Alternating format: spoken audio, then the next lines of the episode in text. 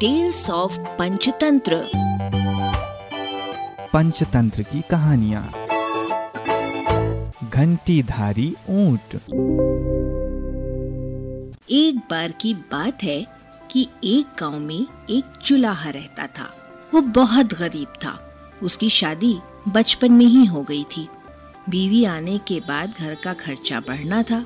यही चिंता उसे खाए जा रही थी। फिर गाँव में अकाल भी पड़ा। लोग कंगाल हो गए। जुलाहे की आय एकदम खत्म हो गई।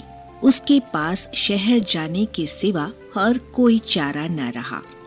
शहर में उसने कुछ महीने छोटे मोटे काम किए। थोड़ा सा पैसा आंटी में आ गया और गाँव से खबर आने पर कि अकाल समाप्त हो गया है, वो गाँव की ओर चल पड़ा। रास्ते में उसे एक जगह सड़क किनारे एक ऊँटनी नज़र आई। ऊँटनी बीमार नज़र आ रही थी और वो गर्भवती भी थी। उसे ऊँटनी पर दया आ गई। वो उसे अपने साथ अपने घर ले आया।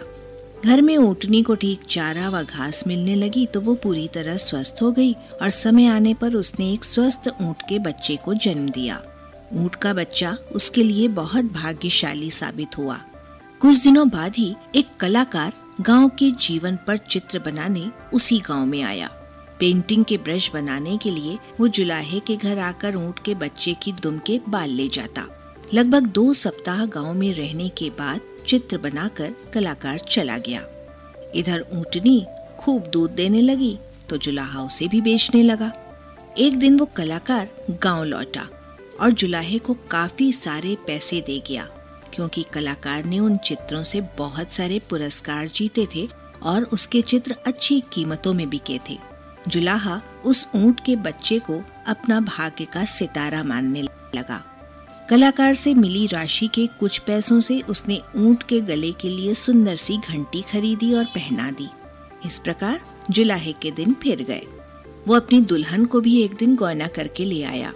ऊंटों के जीवन में आने से जुलाहे के जीवन में जो सुख आया, उससे जुलाहे के दिल में इच्छा हुई कि जुलाहे का धंधा छोड़कर क्यों न वो ऊंटों का व्यापारी ही बन जाए।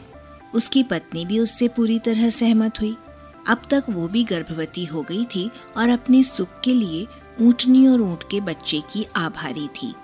जुलाहे ने कुछ ऊँट खरीद लिए। उसका ऊँटों का व्यापार चल निकला। अब उस जुलाहे के पास ऊँटों की एक बड़ी टोली हर समय रहती।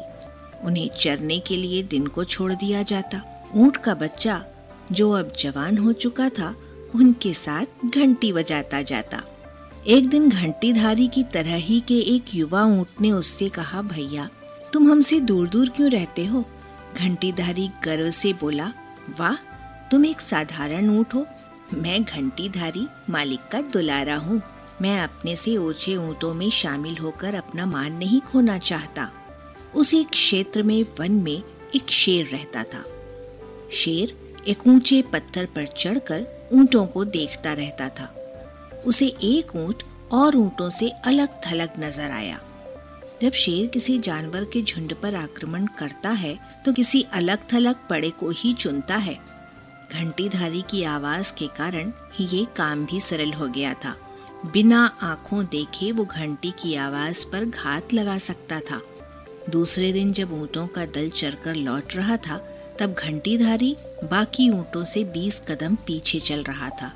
शेर तो घात लगाए बैठा ही था। घंटी की आवाज़ को निशाना बनाकर वो दौड़ा और उसे मारकर जंगल में खींच ले आया। ऐसे घंटीधारी के अहंकार ने उसके जीवन की घंटी बजा दी। इस कहानी से हमें सीख मिलती है कि जो स्वयं को ही सबसे सर्वश्रेष्ठ मानता है, उसका अहंकार शीघ्र ही उसे ले डूबता है।